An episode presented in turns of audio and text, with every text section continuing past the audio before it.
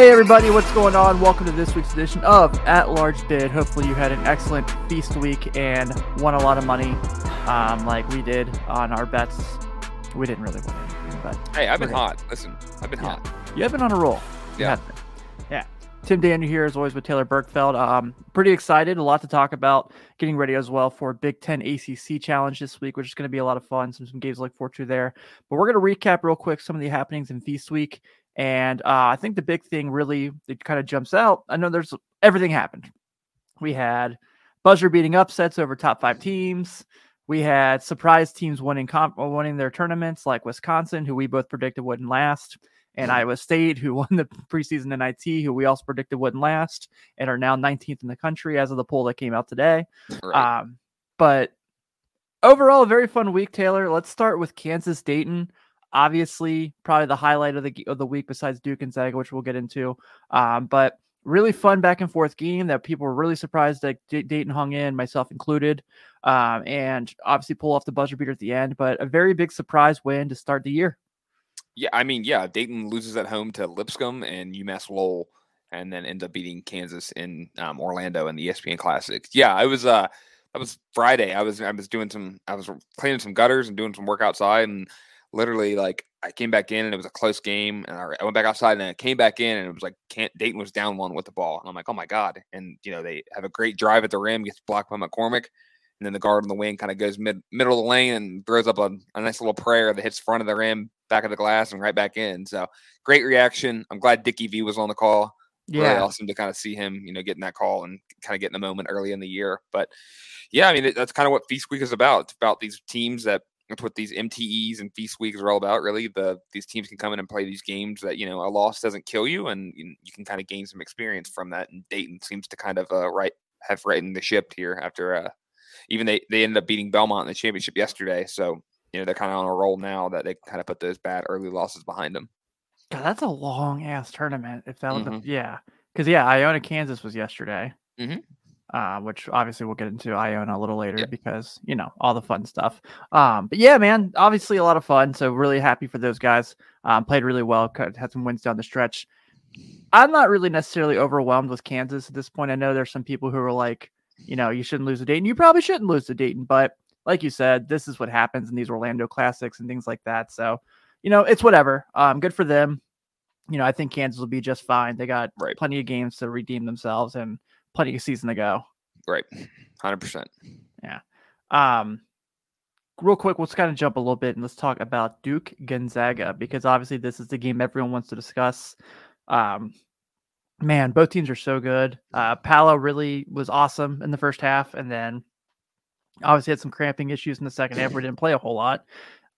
I think that happens. Do you have any concerns with that at all?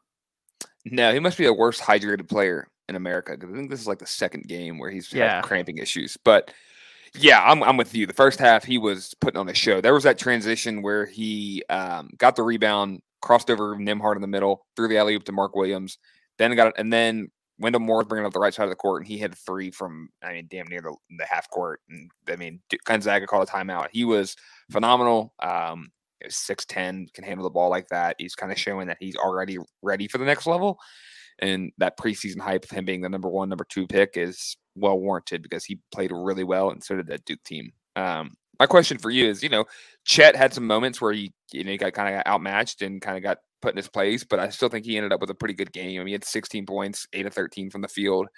It, you know, kind of where are you at with Chet? Are you still are you still buying low, or I guess are you going to be selling your stock now, or are you going to continue to just buy some on the dip now? Yeah, I was wrong. I was wrong. Um, I think Chet definitely is the number two prospect, uh, and uh, that game really, even though he had his moments where lateral lateral movement wise he didn't look the best, um, but just the way he protects the rim, uh, his scoring ability, I I really believe that you know I got to go back and say that like Chet's the second prospect behind Paolo. Um, this no Agreed. disrespect to Jalen Duren or Jaden Hardy or um, any of those any of the other guys that are going down that list, but just the way he played in a big game like that, not to mention how he played against UCLA, just really kind of jumped his, his step up. I know a lot of people are talking about Drew Timme, and rightfully so. Um, but when things got hard for Gonzaga in that in that Duke game, uh, Chet made enough plays to kind of keep them in. But yeah, like you said, he did get put in his place a little bit. But I think the upside of a seven-two guy who can score and protect the rim like that is just too hard to avoid. Right, especially when you have another guy, National Player of the Year front runner. I mean, maybe uh, alongside Paolo and Timme, you can kind of both you can control the paint and score at will. My biggest concern slash fear for Gonzaga is the bench production. Yeah. Really, I mean, their starters are good enough to out blow out everybody, and they've done that all this year except for the Duke game. But you're looking at you know four minutes from Perry, 10 minutes or 21 from Watson, Nolan Hickman with 10 minutes, and Hunter Sallis off the bench with four minutes, you're looking at a combined seven points off the bench. Yeah. And then you're getting rough. 80, you're getting, you know, what, 76 or 75 from your starters, which is great when it's rolling. Um, but Gonzaga, you know, luckily they won't have to rely too much on their bench. Uh, uh bringing them along will make them better throughout the year, and I hope to see that Mark Few will kind of get, especially Hickman and Sallis, get them kind of in the fold. Um, kind of switching here to Duke, you know, same thing. They only played three guys off the bench: Joey Baker, AJ Griffin, and Theo John. And Joey Baker's minutes probably were boosted up a little bit because of Paolo's issue with the cramping. Yeah. But um, AJ Griffin's a guy that's coming off an injury, kind of just slowly but surely getting him back. Um, Theo John is perfect for this team, especially with Mark Williams. He's a guy that when Williams needs a few minutes of rest, you can bring Theo in to be aggressive and you know play some good defense and get some rebounds. But I'm pretty blown away with this Duke team. Um, you know, we've talked about it before. Mark Williams coming back is huge for them. He's a mm-hmm. guy that you can anchor alongside Paolo that can play inside the paint, protect the rim, allow Paolo to be out on the um, perimeter, kind of to attack attacking the rim and stuff that way. Trevor Keels has been phenomenal, great shooter. Jeremy Roach is a really good college point guard.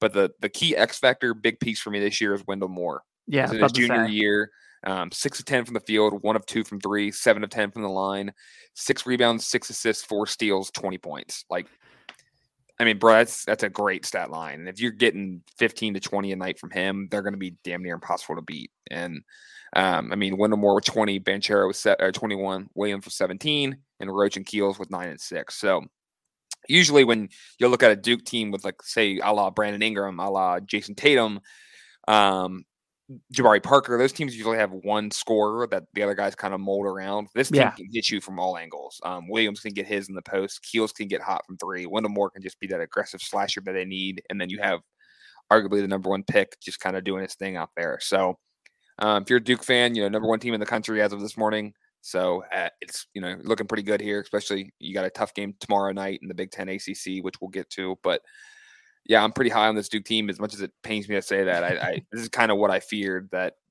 you know they're they're damn good and they're probably gonna be around top of the rankings for the rest of the year. So yeah, I'm all in on what Wendell Moore's doing. I think he's kind of moving himself back up into the draft boards. Um, I'm just kind of showing that stock that he has. And on the other end, like you said, just real quick with Gonzaga, you know, obviously not their best. I thought they played really well. I just think that they just got beat.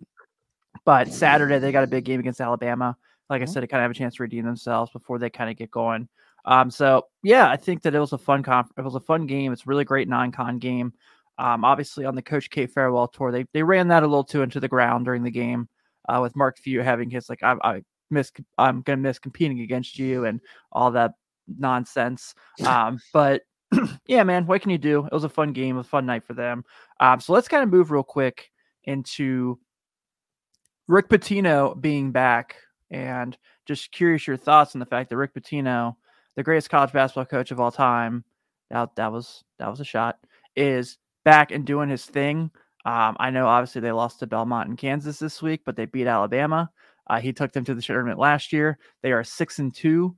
Um, couldn't tell you a whole lot about the guys they have on their roster except for like Tyson Jolly, but Quinn Slazinski from Louisville. Oh yeah, yeah, yep. So, but other than that, year. How about that, man? Rick Pitino flexing again. He's back. The, the Gaels. Yeah. Um, I, I love Rick Pitino. I think his fundamental coaching is his defensive intensity, his pressure on the ball, um, full court press. I love all that. The, the 2013 Louisville team, you know, they ran that to a T. They were damn, they were really, really good. Um, yeah, I love what he's I thought they didn't exist. Yeah, to Kentucky fans, they don't. To, yeah, I was there. I was in Atlanta, so I saw a game. Um, but yeah, I, I, love what they're doing. They beat Liberty at Liberty. Um, you know, playing this tournament, they lose to Belmont or lose to Alabama yesterday. But that's a you know they beat they beat Alabama. Or sorry, they beat Alabama, lose to Kansas. Excuse me. But that I mean that's great. This is exactly what you want for that team. Get good competition. Eighty three against Kansas. Yeah, I mean he. I don't know if that's a detriment to how bad Kansas is defensively or how good Pitino has these guys coached up, but yeah, Iona. I mean, they're a staple in that conference. Pitino made the tournament last year, like you mentioned. I think all signs are pointing to making the tournament again this year, especially with a tough non-conference. I think mm-hmm. Pitino knows that challenging his team early will only make them better later.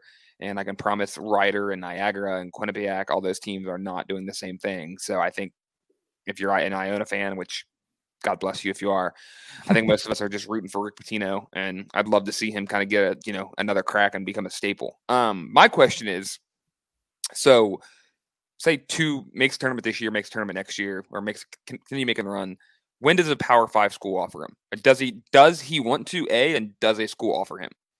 I'm sure someone does. Um, I'm sure someone's going to want that. You know, obviously the attention they're going to get, the recruiting they're going to get, because I feel like he's done actually a fairly decent job putting that team together as far as like the recruiting trail. Um, he's got a good assistance. I'm honestly shocked Jamal Mashburn Jr. did not end up there once he took the job. When after Richard left Minnesota, you think he followed him right to New Mexico? Yeah, he did. Yeah, what a weird concept. Yeah, but um, I think that, you know, it's only a matter of time. It just kind of depends on who. I mean, uh, for once in history, and we're way too ahead into this, but it does seem like Indiana finally found the right guy in Mike mm-hmm. Woodson. He's done a really good job. Um, maybe, you know, whatever happens with LaVall Jordan at Butler, maybe that's one. Oh, that'd be so fun seeing him in the Big East. Um, you know, again, not wishing for LaVall Jordan to lose his job, just kind of using that as an example. Right. Um, because I think, you know, I think most schools have their coach right now, except for you know, like as far as like that like echelon of basketball programs. Um, so I don't know, man. I was kind of hoping he'd end up in Cincinnati, but Wes has been really good, so I'm cool with it. Um, but yeah, man, I think uh, if he keeps doing what he's doing, they keep making the tournament, they get a couple big tournament wins. Yeah, he'll be he'll be back at a power school yeah, I don't really know if he wants to. I don't know if he's in that right post part of his career where it's like, hey, I'm going to do my, my, thing at Iona, similar like Jim Calhoun, even though he went Division two and ended up just stepping down. But I don't I know even looks, know that he was coaching still. He was doing some, yeah, some Catholic school. Um, and yeah. he just stepped down. But yeah, I, I could see Pitino just kind of riding his years out at Iona, just racking up wins, and you know more about just coaching and for the love of it where he's at. I thought when before Mike Anderson was hired at St. John's, he could be a great fit there. Before Earl Grant was hired at Boston College, I thought he would be a good fit up there, just with his ties to mm. the Northeast and it being a Catholic school and um, things like that. I'm with you. I don't know if he fully answers the call, but I'm sure there will be some phone calls, especially if he continues success at Iona. There's that reason, like, hey man, we might we might catch something here for a few years, and that's kind of all schools are looking for. Um, but yeah, end of the day, I'm happy for Pitino and I love seeing them being competitive. I mean, and really competitive, truly. So it's it'd be excited to see how the rest of the year shapes up. Yeah, give me all of Pitino action. I want them on TV every night. Right. Like they play Seton Hall on the 18th. Um, I'm going to be tuning in for that if I can. I'm going to be finding a way to watch that game because I, I just want to see it. I want to see him coach against power schools. Um, yeah, for sure. Let's go real quick. Let's talk about some of the big tournaments. Let's talk about Maui. Uh, we mentioned earlier, somehow, some way or another, Wisconsin won this, and we predicted them to lose in the first round. Um, I God, I hope we don't start getting the Wisconsin's back stuff because they're the least exciting. They're least. They're less exciting than Virginia. Johnny Davis is awesome. Yeah. So, so, that's where I'm at. Yeah. So Wisconsin wins Maui. Obviously a shocker. Uh, when they beat Houston, I went, oh god, they're going to do this, aren't they? And they did that. Yeah, I mean, they like we said, we, we game one, we were like they're going to lose, and they were down 15 at the beginning, and I'm like, oh, this is great, like this yeah. is kind of exactly what we wanted, and ended up getting hot. That Houston game was over before it started, and then mm-hmm. in the second half, it they ran back, and Wisconsin barely hung on through the you know skin of their teeth, but um the Maui was kind of under underwhelming. The field, it was. You know, Oregon gets trounced um, by Houston, and then they lose to who did they lose to? Um, it's bad bad podcasting, but they lost in the second round, I think, because they ended up playing Houston? Houston. Yeah, or who did Oregon lose to? Uh, crap. Who did they lose to? Because yeah, Notre Dame lost to St. Mary's. St. Mary's. It was St. Mary's. Oregon yeah. lost to St. Mary's. Um, and then it was Houston trounced Oregon. So kind of a weird final of St. Mary's, Wisconsin. Not two of your um, you know, national powerhouses here on the on the the top scale, but uh, it was a good game. I think Wisconsin, you know, you can take things away from this, especially rolling into the Big Ten ACC Challenge, which they have a decent matchup. I'm kind of mm-hmm. looking at now. Do they? Okay, not decent, but it's okay. They should win that as well. But nice momentum. A younger class that Greg Gard brought in, but uh, you know, I, I kind of we said it when our preview of the Maui and the Battle for Atlantis. I was kind of down on Maui. Um, now, luckily, next year the the field for Maui is a lot better. I think I sent it to you. I'm pulling it up yeah. here real quick. Yeah. It is. Um, I know I Ohio State. Okay, good. Yeah. It's uh Arkansas, Louisville, Arizona, Ohio State, Cincinnati, San Diego State, Creighton, and Texas Tech. Yeah, I like it. That's a lot better than what we just had. So I'm sure it won't be difficult if they bring that back to Hawaii for me to convince my wife to travel to cover that. right. That'd be that'd be a hell of a trip. So yeah. Yeah, I think Maui sometimes they go through this little stretch. I mean, a couple years ago we got Kansas and Dayton in the finals. That game was rocking. Um, that game was um, great. So Maui's great. I love it when it's in actually in Maui, not in Vegas. That gym being so small and all the teams are locked in there. It's it's very fun to watch. The environment's rocking. So hoping next year we get back to that, some sort of normalcy. But yeah, that kind of does it for Maui. I'm very impressed with what I saw from Wisconsin. Chris Vogt didn't get a lot of run, but that's maybe a good thing. So I think Chucky Hendricks and Johnny Davis, the two kids that they, the freshmen they have, maybe taking a take Wisconsin to the next level with how they played this past week. Yeah, I completely agree, man. Um, so real quick, let's go to the battle for Atlantis as I'm trying to pull it up real quick. Um, I thought it was fun. I thought Baylor played really well. Obviously, they won it. Um, you know, I thought that the the, the matchups were good. Um, I thought Michigan State was it their Friday game. Who was it they played? Gosh, I had it on. Um, they played Friday was was UConn. That's right. Yeah, I thought that yeah. game was fun. They played um, Loyola start. Yeah, I thought it was a fun. Yeah, I thought overall it was a pretty fun tourney. Um, but kind of taken back by uh, the, the Michigan State UConn upset was a shocker. And then overall, though, you know, Baylor wins yet another championship, hang another banner.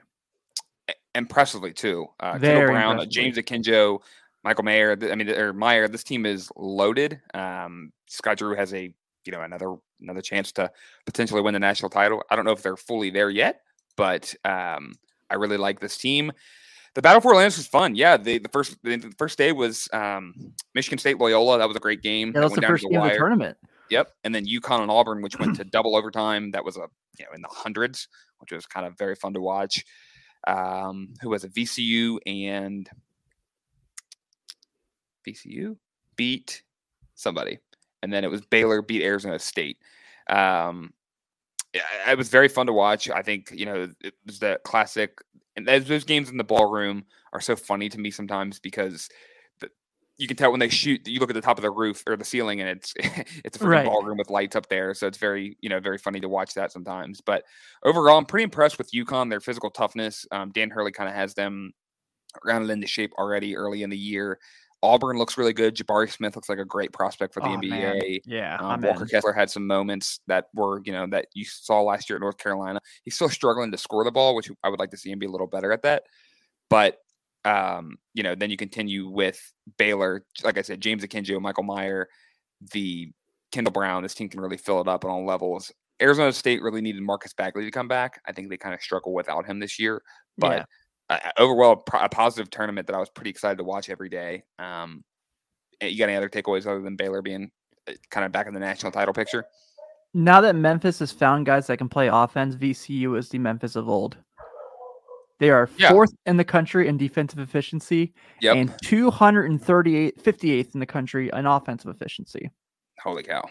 Yeah. So That's congratulations, ridiculous. Penny. Your team got better even though you guys lost this weekend and someone took your role as the team that just does nothing but play defense. yeah, good to see that. So yeah, I was um but overall, I mean, I really walked out of there. Um I still like this Michigan State team. Mm-hmm. I think, you know, I mean, they're the second best defense in the country right now. Mm-hmm. You know, I think that the defensively they're going to be able to hang with them. I'm really excited to see them play Wednesday against Louisville. Um, I think Chris might be back for that game. He is. Yeah. So this would be yep. the return of the Mac. Yep. Yeah, I got to do that. I like that. Everyone's going to hate me for for me making that joke, but it's okay. Yeah, Max Christie was great in that tournament, and uh, so was Gabe Brown. I, I and uh, Tyshawn Walker, the Northeastern transfer, the guard, he lit up Carolina last year in the Dean Dome. Um, he was he when he went into the portal, I was kind of hoping they would go after him if certain pieces went different ways. But I'm very impressed with this team. You know, they're kind of they're a nice little core. There's seven, eight, ten guys that play. Mm-hmm. That is a kind of interchangeable pieces. Um, I'm with you. Wednesday will be a good test for both of them because Louisville's coming off a tournament win in the Bahamas. They beat uh, Mississippi State and then they beat a Richmond or Maryland team in the um, Bahamas in a nice little win. So both teams are kind of gelling at the right time. But other than that, I'm, I'm pretty excited to see them kind of come head to head because both are coming off a nice little feast week. So. Yeah, man, I'm totally with you. Uh, let's talk real quick about the preseason NIT. This was the other big one. So Iowa State pulls off two shocking upsets. Um, mm-hmm. First beating Xavier, where they were unbelievable. I mean, you can say what you want about Xavier and their depth issues in that game, and a bunch of guys being out because they weren't feeling well, um, and that may be true, but I, that doesn't mean Iowa State wasn't going to miss shots because they didn't miss shots. Right. Uh, they were awesome. Um, and then on the other end, Memphis, Virginia Tech, I thought was pretty decent, but Memphis obviously kind of taking that game. Uh, but the, the day two games I thought were much better, honestly, than those. Um, I, you know, Xavier against Virginia Tech. Um, I've got a lot of people who are in my mentions this week after I talked about um, Nate Johnson from Xavier. I am fully convinced could be a role player in the NBA. As far as this catch and shoot three and D guy, yep. shoots 44%, defensive efficiency is there. A little older as a prospect, obviously. So I'm not saying he's going to get drafted, but I think he definitely has a his skill set there. Kind of reminds me of like a Mychal Mulder from Kentucky. Yeah, a guy that kind of found a niche with the with the Warriors. A guy that, like you said, wasn't drafted, ended up going the G League route. But if you can put if you can shoot and play some defense, and the teams will find some minutes for you. It might be 10, 12, 15 minutes a game, but they'll put you out there to you know to to space the floor. So I'm with you. I was, you know, very impressed with Iowa State, especially on Wednesday night. Um, yeah, the bar we went to had the Xavier game on, and I was like, damn, like they were just have an answer for every single one of Xavier's runs, and they were throwing it in from the ocean. So I, you know, had that mindset being like, well, they're going to get killed against Memphis, but you know, the next night they they put Memphis in the body bag, and you text me saying Memphis really needs a true point guard because you can't have Emoni trying to run the offense and also trying to look for get looks for him. Right. That's where it kind of gets ugly. So um, I was really impressed with Iowa State in that game. You know, Memphis, like you said, very good defensive team, but you struggle to score the ball. You know, you put the ball in the hoop, you can't expect to win games 58 54. So I think just their biggest thing, like, like I was talking to you about, is just that they just don't have like I mean, Monty's awesome. No one's mm-hmm. here is going to talk about the you know like he's not the he's not the guy that anyone wants him to be because he certainly is. But it's just that they don't have like anyone really that can kind of lead the way um, and kind of get them get them going. So you know you're looking at next year. I mean, you're likely like we've talked about quite a bit. Emoni Bates is likely going to be in Memphis for two years just because mm-hmm. he came to the draft, and NIL money playing for Penny Hardaway is going to be perfect for him. Um, right now, the only person who's committed to play for Memphis next year is another small forward, Noah Batchelor from the IMG Academy. Mm-hmm. So I know they're in on a lot of guys and they're hunting and uh, they got a lot of offers out there uh, as far as for point guards, especially guys like Dior Johnson, who just signed with Oregon, Skyy Clark, Arterio Morris. Um, the only guy who hasn't signed yet, they really haven't offered out, is Austin Nunez, who is committed verbally to Arizona State. And I know, but so the point guard situation is going to be a little tough for them. Um, hopefully, they can get, at least get a combo guard out there. But I'm not worried about them recruiting. It just might be a last minute surge like this year after the James Wiseman season, right. or you know whoever they get in the tra- in the transfer portal. Um, but that's the one thing this team's missing because if they can get a point guard to get the ball to Emoni and Jalen and Lester and all those guys, they're gonna be pretty damn good. I thought Landers Nolley played really good, uh, mm-hmm. uh, especially playing against you know Virginia Tech, his former team. Um, I thought he did really well for Memphis, but yeah, you know when it came down to Iowa State, just kind of found a way. They're ranked today. They're 19th in the country officially. Um, and their tournament was great. You know, uh, Gabe Kalscheur, I always get his name wrong. He shot the lights out both games. He had 30 mm-hmm. points in the championship against Memphis. So give Iowa State credit. I think they played great. They uh, made the, you know, they made the plays they needed to make. And I think I'm a little more higher on them than you are after our conversations we've had off air. Um, but I do think that this team could be pretty good. Yeah, I, I think a good weekend doesn't mean it's going to result right. in them being ranked 19 the rest of the year. I still think they're a couple years away. Um, their coach from South South Dakota State, I can't pronounce his last name, but I know who he is. Um, he he's got the nice fundamentals. They ran a good system at South Dakota State. You know, he's a former guy that was on Hoiberg's staff at Iowa State, and so he knows how to get success at Iowa State. Um, I'm with you. I'd like to see this continue into Big 12 play. If it does, I wouldn't. I'd be very happy to eat my words, but I think they might struggle. I think a good weekend has them ranked a little higher than they should be.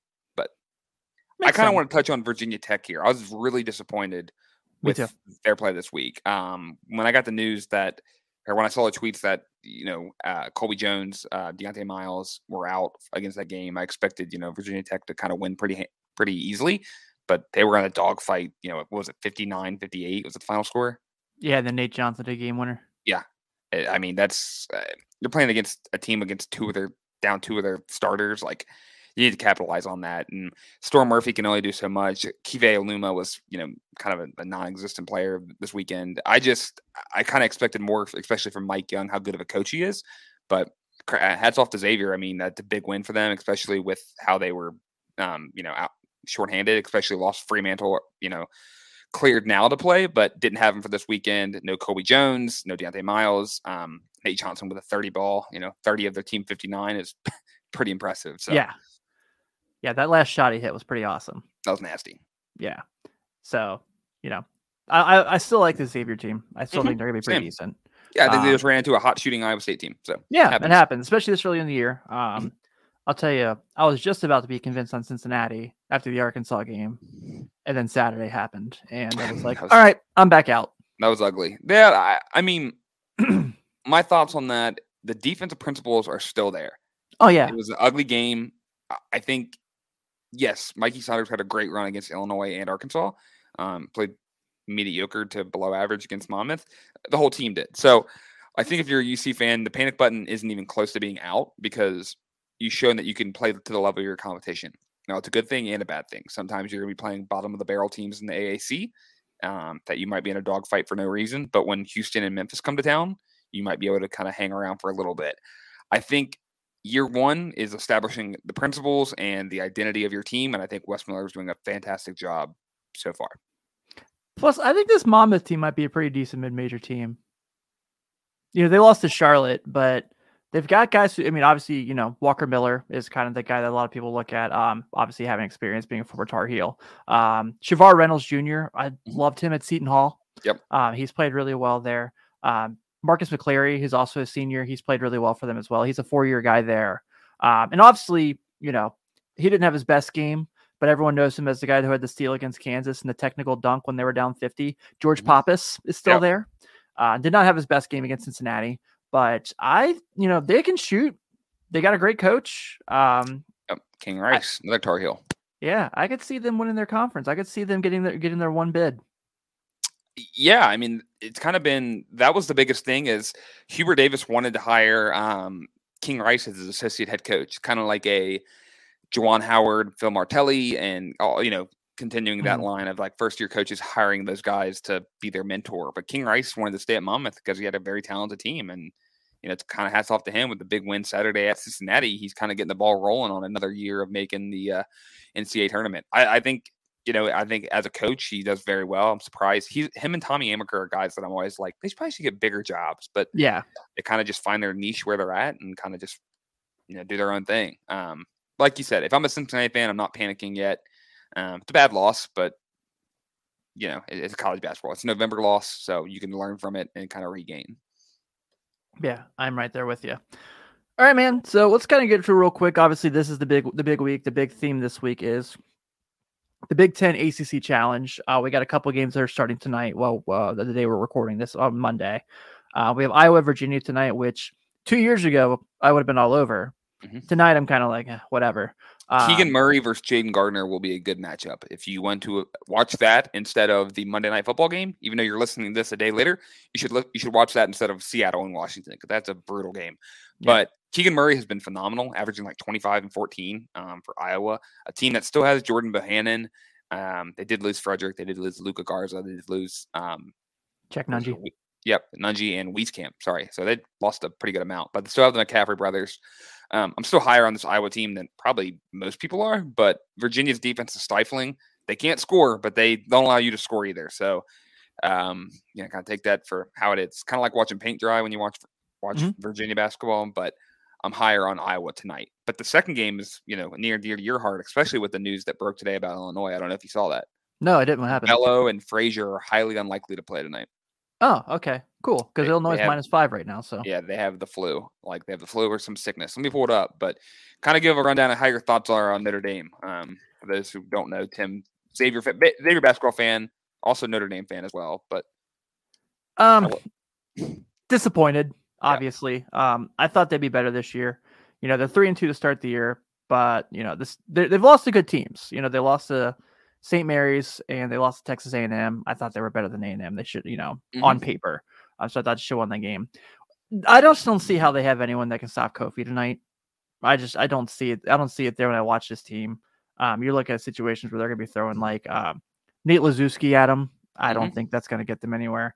Uh, maybe Paul Atkinson kind of gets more action against him as that 6'9, 230 kind of guy. But I just think that Illinois is just going to have too much for them. Even with those guys out, um, I think Kofi, and you know, it's obviously in Illinois, and that's obviously a tough place to play. Mm-hmm. Um, so, yeah, man, I don't know. I'm not very excited about it. I think that Illinois is probably going to win pretty big. I could see that as well. I, could, I, mean, both teams. The only positive is that Notre Dame can score, and Illinois' defense has been atrocious this year. So, if you get to a track meet, hopefully Notre Dame can kind of have the last punch here. But if Illinois finds something on the defensive end to lock up Notre Dame, I think you're looking at a long night. So, but I kind of want to touch on the dominance of the Big Ten ACC Challenge. Early in the beginning years, ACC was winning fairly easy. It's been mm-hmm. seven of the last eight that the Big Ten has won. Yeah. And with how bad the ACC has been to start the 2022 season, I think we're looking at eight of nine for the Big Ten. I think the Big Ten's in a perfect spot to win this again. Um, but so kind of recapping Monday, you're going to be listening to this as the results come through. Do you have the Big Ten going two and zero, or do you have yep. the you do?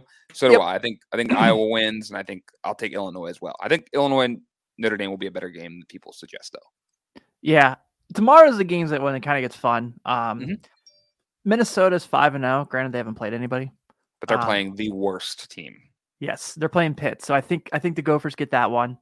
Um, obviously, I think Purdue smokes Florida State, and then yep. but the game I'm most excited about besides Duke Ohio State, which I know we'll kind of go more into detail. Uh, Indiana Syracuse. I mentioned earlier. I think Mike Woodson's just done a tremendous job with the Hoosiers so far. Mm-hmm. Uh, Trayce Jackson Davis has been really good. They're six and zero. Oh. Um, you know, obviously they haven't played the toughest competition yet, but looking at how they played against Marshall Saturday, I was really impressed with them. And um, so this is going to be a fun competition for them. Syracuse is not the Syracuse of old. I mean, they did take Auburn to the wire on Friday, but you know they've got losses to Colgate, to VCU. Um, so this isn't, you know, the VCU game was the other game in the battle for Atlantis, so I forgot. Yeah. Um, but yes, I'm with you. Their zone is getting picked apart. You know, you have uh, Joe Girard, you have Buddy Boeheim, you have Cole Swider from Villanova that transferred there you know, not the most physical guys on the perimeter. So some of these bigger guards and athletic guards can kind of get in the middle and create opportunities for their teammates. But they can score the ball. So I will be looking to watch that. Um, Tamar Bates and Buddy Boeheim going at each other. Trayce Jackson Davis should have his way inside the zone, especially at the free throw line extended. He can kind of be that that middle center piece that can kind of either you know mm-hmm. look to create his own shot or look to kick out to some shooters that Indiana has. I'm with you about being very intrigued about this game. I think that Syracuse can give them a good game, and this would be a nice win for them to get to rally that you know rally into ACC play. But if they st- if they start to if they lose this game, sorry, I think the Indiana hype is real, and I think the Syracuse panic button should be kind of hovering because if not, you're going to be where you always are come around March and hover around the bubble. So yeah, I agree. Um, obviously tomorrow night the biggest game is Duke Ohio State. Ohio State's obviously got the the Xavier loss and they've got the Florida loss, which was a buzzer beater. Mm-hmm. Um, I thought they played fairly well in that game, and I just think they got beat. You know, that's kind of one of those things that we talked about. It's college basketball, and in these tournaments, it happens. I know Ohio State fans are pissed that they lost to Florida again in a, in a basketball classic. um, it's a tradition unlike any other. Um, but this, for me, kind of comes down to how do Mark Williams and EJ Liddell handle each other? Because I think the guards will take care of themselves. I don't think Ohio State has anyone that's going to be able to hang with Paolo. Um, I love Zed Key, but if that's kind of like one of the guys they're trusting to kind of be that's assignment, that's not a very good day for the Buckeyes. Um, even at home in Columbus, they will actually have the, the crowd behind them, which is going to be fun. Mm-hmm. Um, but you know, you look at this team right now, and you look at guys like Justin Ahrens.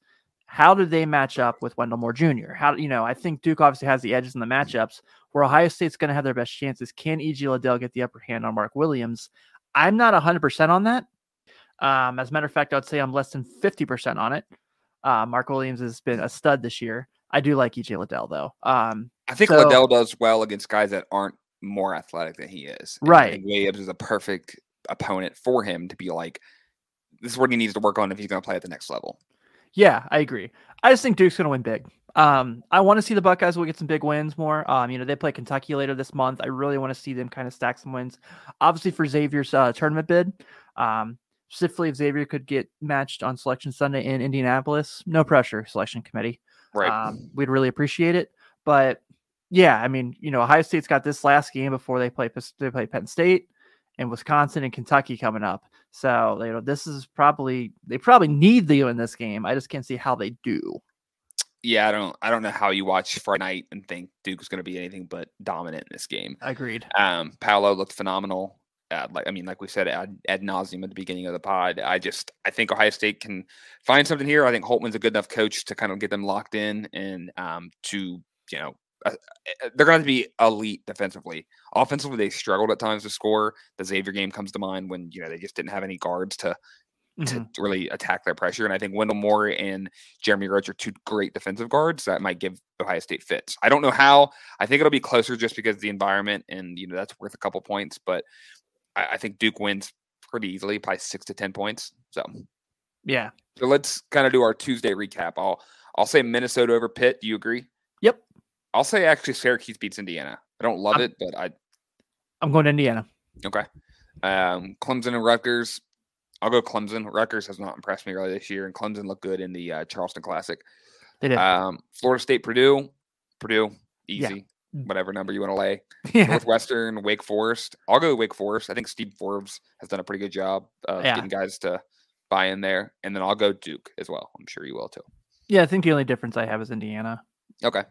Right. Yeah. I think we're pretty there. And that leads us to the last day, which is Wednesday. Uh, we touched on it earlier. The uh, First game at seven o'clock on ESPN is Louisville at Michigan State. Chris Mack is back. Louisville off their Bahamas championship. Michigan State after losing to Baylor in the Battle for Atlantis championship. Very excited to see this one. Um, East Lansing should be rocking. Louisville, you know, kind of found something in the Bahamas. So excited to see Chris Mack back in Michigan State. Um, I still think Michigan State probably will end up winning, but I think Louisville can give them a close game. I do too. I think really, I think this is going to be kind of this games because like starting five wise, I think they're pretty close. Mm-hmm. Um, you know, I just think Michigan or Michigan State's depth might be a little. Yeah, I do too. Like Gabe Brown compared to Noah Locke, I think will be fun. Mm-hmm. Um, and it would, yeah, like you said, Michigan State, like Mason Faulkner plays the most minutes for Louisville, um, off their bench besides um, El Ellis. Yep. And I like those two players. Um, I loved Mason obviously at Northern, got to know him a little bit there, so I want to see him do well. Um, but yeah, I just kind of when you look down the stretch, it's just Michigan State just has too many guys for them, and the way they play defense is way too good. Right. And I don't think the classic Chris Mack pack line defense is going to do much for them in this game. No, I think Michigan State found something in the battle for Atlantis. I think they're kind of going to get rolling here soon. So I'll go Michigan State there. I'll lean there. Uh, next game on tap, Nebraska at NC State.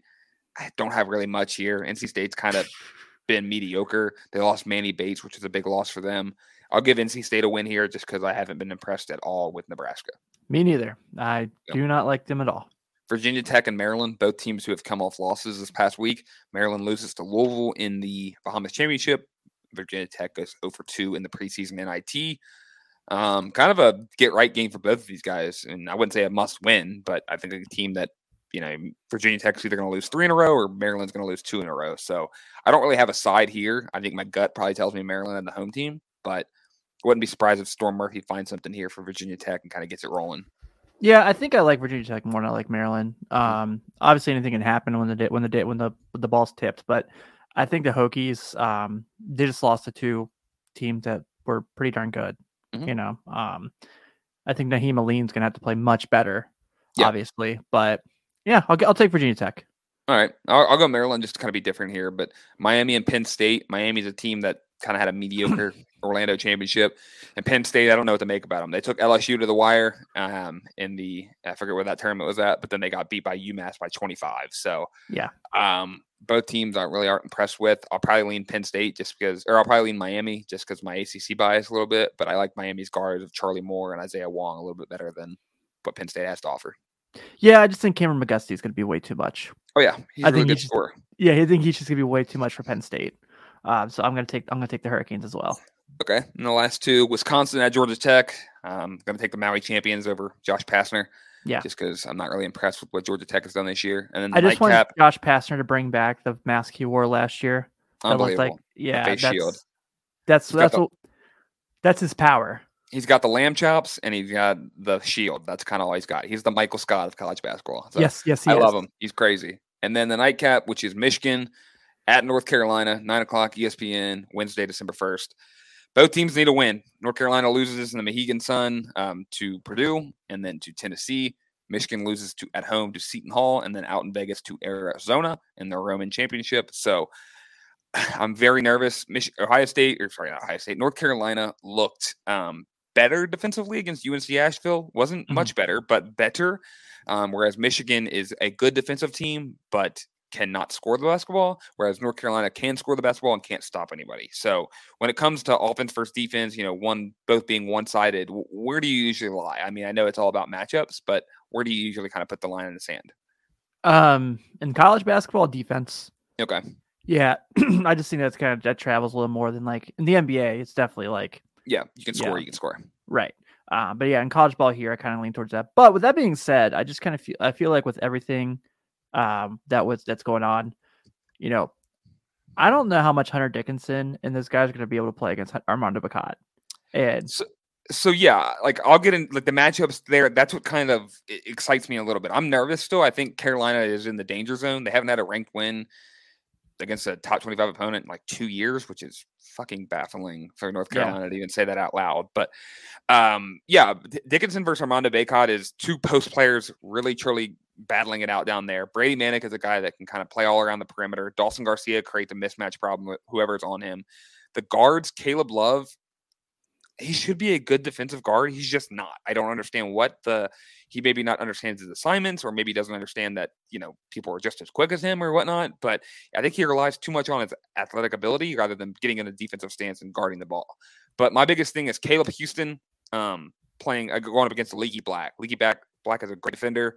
Um, usually guards their best player. So I think if Leaky can cause some frustration for Caleb Houston, um, you know, Michigan will have to rely on other guys to score for a team that kind of already struggles to do that. I, I, think Eli Brooks is a guy that could get hot from three.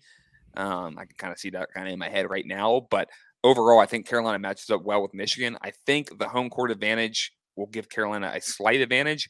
I don't know what the line is going to be. Maybe I'd say if Carolina's favorite, it's no less than no more than two, and if Michigan's favorite, it's no more than one. So um, I'm going to lean Carolina here, bias aside. Even you know, obviously love my Tar Heels, but I think I think they can get it done, especially with how well Armando Bacot has been playing lately. I think a good game from Caleb Love and or um, Brady Manek is kind of needed, but I think Carolina has the pieces offensively to score. Believe it or not, as someone who has shown to be very fond of Michigan basketball over the past few years, I also am taking the Tar Heels to win this game. Which means we're um, cursed. We're doomed. Yeah, yeah. If I take the Tar Heels, if you've listened yep. in years past, it's not good. Um, so I'm sorry. Um, in that case, I'll say the Wolverines win. Um, yeah. Just just for your sake. But when it comes down to you know Bacot versus Dickinson, I thought what like we kind of talked about. Those are kind of two big guys. You know, you mentioned Eli Brooks, who I like a lot. Um, but I think for me, I was kind of really looking more like who can facilitate their offense better between Caleb Love and um, DeVante Jones. Obviously, Jones is a senior transfer. Mm-hmm. But I think Love has done really well this year. His turnovers are down. He's getting about 4.2 assists a game. Um, and Jones is actually really, I mean, he's closer to three turnovers a game with his four assists. So I think Caleb Love's just gonna be able to kind of get this ball spaced out a little more. And I think that's where Michigan kind of get like kind of get beat pretty bad. Um, here's the other question. Will Antawn Jamison be at this be at the arena for this one? Because it's because he's buddies with Juwan Howard. I hope so. Um, he just got um, just got honored for the Hall of College Basketball or National Basketball Hall of Fame, right? Or I think so. Yeah. Yeah. Um, so hopefully that you know gets some publicity for him there as well as kind of go check in on a former guy. But yeah, I'm, I'm very excited. I think Hubert Davis needs a big win. Um, kind of calm the ship right now. The message boards, which just like any other site, they're, they're cancerous yeah. and God bless. I mean, you get a lot of good info from there, but dude, there are people who spend way too much time there bashing 18 year old kids. Like, so I think Hubert Davis needs a big win. Juwan Howard is a guy that's proven already he's a good coach. Um, he still needs a big win this year, but I think if with how big how good the Big Ten is, I think he can lose to Wednesday night and still find a way to kind of create a niche here in the Big Ten. But as Hubert Davis, the ACC is down. Like, you know, Carolina's non-conference opponents were Purdue, Tennessee, Michigan, UCLA. If they don't win Wednesday against Michigan, like I don't know if they're beating UCLA in Vegas. So that's when I'm getting a little panicky. So, but I think it'll be an interesting game. It's kind of the nightcap on Wednesday. I still think the Big Ten is going to win the Big Ten ACC Challenge, like always. Too. But very excited for my game. Very nervous at the same time. So, yeah. Also, um, big for both these conferences is they actually start conference play this weekend. Mm-hmm. Um, so we're going to kind of yeah, you get a tough. Of, you get a tough Big Ten ACC matchup, and then if you lose, you're like you have to turn around and play your first conference game, and hopefully you get a win. So somebody's looking at going 0 and 2 this week, 0 and 1 in conference, 0 and 1 in the Big Ten ACC. Yeah, so you hate to see it, but it's gonna be fun. Um, I know. I'm sure you're so overwhelmingly nervous about Georgia Tech Sunday, aren't you? I'm, yes, honestly. I have bet New Year's Eve two years ago we lost there. A couple years ago we lost again there as, as, well. Just bad vibes in that arena. Yeah, I will be at um, Xavier Central Michigan Wednesday and Cincinnati Bryant on Sunday. That so, should be a good game though, to be honest. So yeah, I'll be excited for it. Uh, but yeah, I think we've kind of touched on everything here. Um, we'll go go real quick. We'll end the show with our All Americans here on this week's version of At Large Bid, and I'm going to go with uh, one of the the star of the. Um, I just had it up, and I, I do this every week. It seems like um, I'm going to go with the star of the of the preseason NIT from Iowa State. Uh, my guy, I just had this freaking yeah. Here we go. Thank you, phone.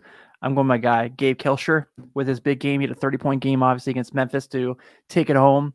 Um, not a guy people are going to be talking about NBA draft boards by any means. We'll probably be a pro overseas or in the G League or something, but uh, just an unbelievable week, an unbelievable weekend in Brooklyn for him. So that's my guy. Yep, mine's easy. Number one pick, Paolo Banchero. Solidified himself Friday night. Awesome environment, awesome game. Felt like a Final Four game he was elite. So excited to see what he does Tuesday night at Ohio State. Me too. Yeah, it's gonna be a lot of fun. So hopefully you guys enjoy that. Also, before we sign out of here, thank you for everything. We definitely appreciate everything you guys are bringing to us. We love doing these shows for each and every week. And um, by the way, Rick Pitino is back. So have a good night, everyone. Back, yep. See you. We'll talk to you soon.